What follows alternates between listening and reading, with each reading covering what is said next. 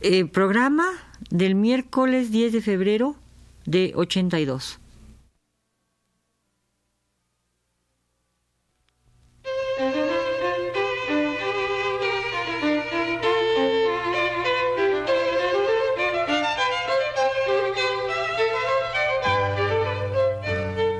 Divergencias.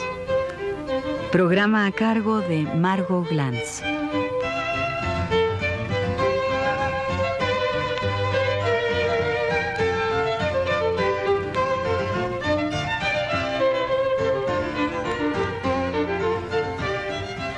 Continúo ahora y la termino esta serie de programas destinados a trabajar los textos de Tito Monterroso. Decía la vez pasada que eh, los textos de Tito Monterroso son alegóricos y que él así lo confiesa en eh, una entrevista que le hace a Graciela Carminati. Continúo. La alegoría se construye rascando en las cosas hasta descubrir su singularidad, reduciendo la distancia que parece haber entre ellas. Es decir, se llega a la alegoría cuando se ha encontrado una regla general y puede erigirse como ejemplo. Y esto se uniría a las reglas de la preceptiva para reiterar su pertenencia a un mundo clásico. Clásico además, porque la alegoría empieza a despreciarse justo cuando se rechaza el clasicismo al advenir el romanticismo.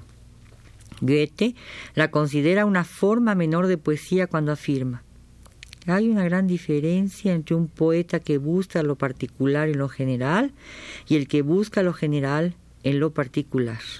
El primero da origen a la alegoría, mientras que el segundo lo usa solo como ejemplo de lo general.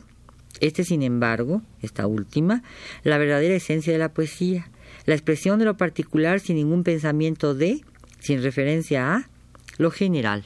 Hasta chillete. Aunque la definición de lo que es alegoría no es estática y por la palabra y su significado pasa a la historicidad y se plantean muchas discusiones sobre el verdadero sentido de la alegoría, es quizá la definición de Goethe la más adecuada como estereotipo y puede servirnos porque es una definición corriente y porque de ella se, se deduce un rechazo característico de los dos últimos siglos.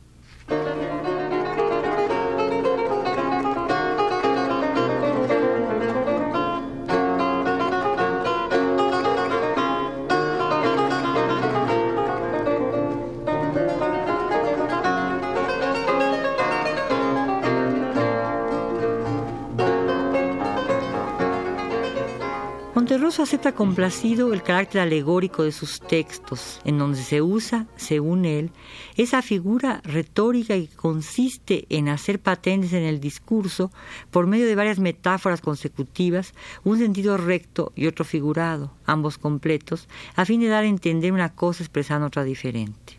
Y claro, las definiciones de la Real Academia son dignas, y lo han sido, de un breve texto de Monterroso en que repudia las metáforas haciéndonos caer en una confusión mayúscula cuando lo vemos elogiando la alegoría y rechazando la metáfora. Huyo de las metáforas. Solo los malos escritores se ponen felices con ellas. Y bueno, quizá lo mejor sería creerle a Tito y no al diccionario y pensar que en la alegoría no deben entrar en juego las metáforas, porque para Tito lo metafórico es negativo y lo alegórico positivo, pero también dice que la alegoría es un producto de varias metáforas. Sigo, sin embargo. La alegoría tiene que ver con el apólogo que organiza como la fábula moralejas. Gilbert Durand dice en su libro La imaginación simbólica. La alegoría es traducción concreta de una idea difícil de aprender o de expresar fácilmente. Los signos alegóricos contienen siempre un elemento concreto o ejemplar del significado. Y Jung asegura por su parte que la diferencia entre una representación simbólica y una representación alegórica reside en el hecho de que la última, la representación alegórica, ofrece únicamente una noción general o una idea que es diferente de ella misma, mientras que la primera es la idea misma convertida en algo sensible, encarnada. Con lo que se demuestra que sólo coinciden las definiciones cuando se habla de tomar lo particular y convertirlo en lo general, organizando una ejemplaridad.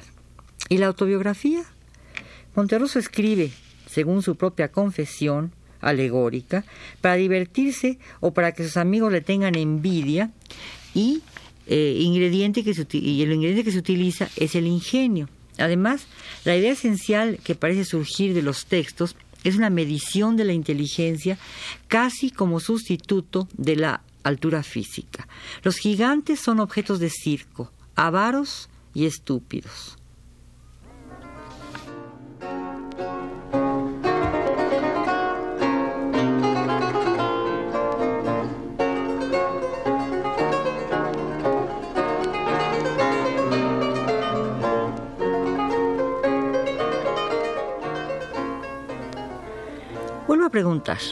¿Y la autobiografía?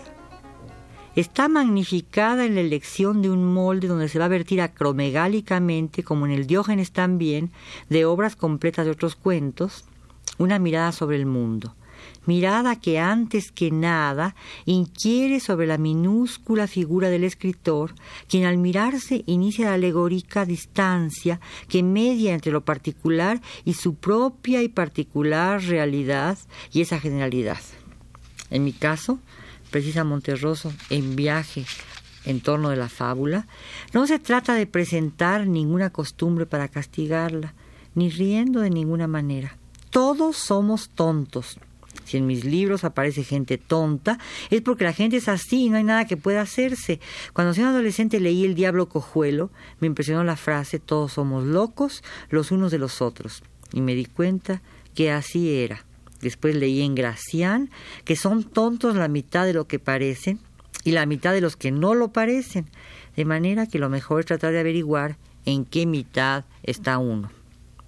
Y en la averiguación se va la vida, es decir, por ella pasa la propia vida, el tiempo buscado y el perdido y el que se concentra en la literatura. Mas si todos son tontos y no hay posibilidad alguna de cambiar a nadie, y no se tiene la ilusión que tenían los antiguos moralistas respecto a cambiar al hombre, fustigando sus costumbres. ¿Para qué se escribe? Para divertirse, insiste Tito. Y si además de divertirse el texto es inteligente, aunque el autor insista en que todos somos tontos, ¿en dónde para el ingenio? Aquí se prepara la difícil tensión, la cuerda floja, donde el equilibrista Monterroso se detiene con toda su estatura. La observación de la propia tontería o de la vanidad de vanidades que todos llevamos dentro y sobre todo si se es escritor y la fama puede alcanzarnos, entonces hay que decir.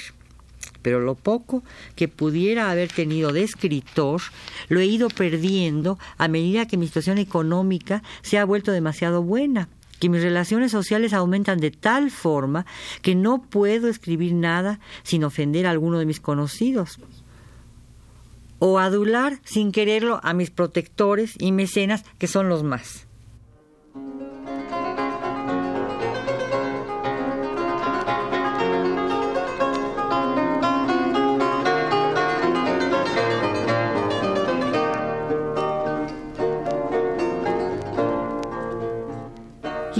Aunque esto es de broma y es una declaración dicha en una entrevista y al autor hay que tomarlo por lo que escribe como autor y no por sus confesiones autobiográficas, lo mismo se ha dicho en El mono que quiso ser escritor satírico, donde cualquier intento de sátira se estrella contra la posibilidad de ofender a los animales que nos rodean.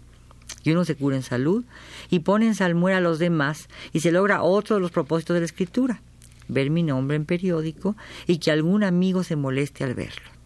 Además, determina una incisiva y cuidadosa ojeada a la propia particularidad, pero para condensarla en una breve y violenta textualidad que nos ilumina, ordenando el desorden asiático de la realidad, según palabras de Borges, a quien Monterroso excluye del catálogo de Gracián, y hay que renunciar a la pequeña y propia vida, hay que cancelarla en la escritura para que ésta se nutra de ella. Explicación elemental que nos hace entender por lo menos el tamaño de Tito y su olfato, porque como él mismo lo dice en Estatura y Poesía, los enanos tienen una especie de sexto sentido que les permite reconocerse a primera vista. Sin empinarme, miro fácilmente un metro sesenta. Desde pequeño fui pequeño. Ni mi padre ni mi madre fueron altos. Cuando a los quince años me di cuenta que iba para bajito, Me puse a hacer cuantos ejercicios me recomendaron, los que no me convirtieron ni en más alto ni en más fuerte, pero me abrieron el apetito. Eso sí fue problema, porque en ese tiempo estábamos muy pobres lo que no deja de ningún modo de ser totalmente autobiográfico, pero también alegórico, porque lo que Tito no confiesa en ese texto, pero que se deduce alegóricamente de él, es que Tito sacrificó su estatura para alimentar sus textos, y al sacrificarse así para crecer en la escritura, se quedó chiquito.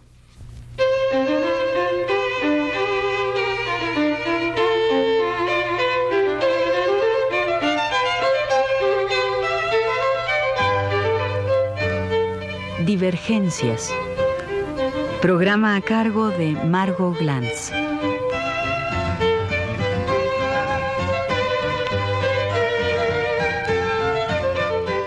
Este programa tuvo en los controles técnicos a Pedro Bermúdez y en la producción a Juan Carlos Tejera. Muchas gracias.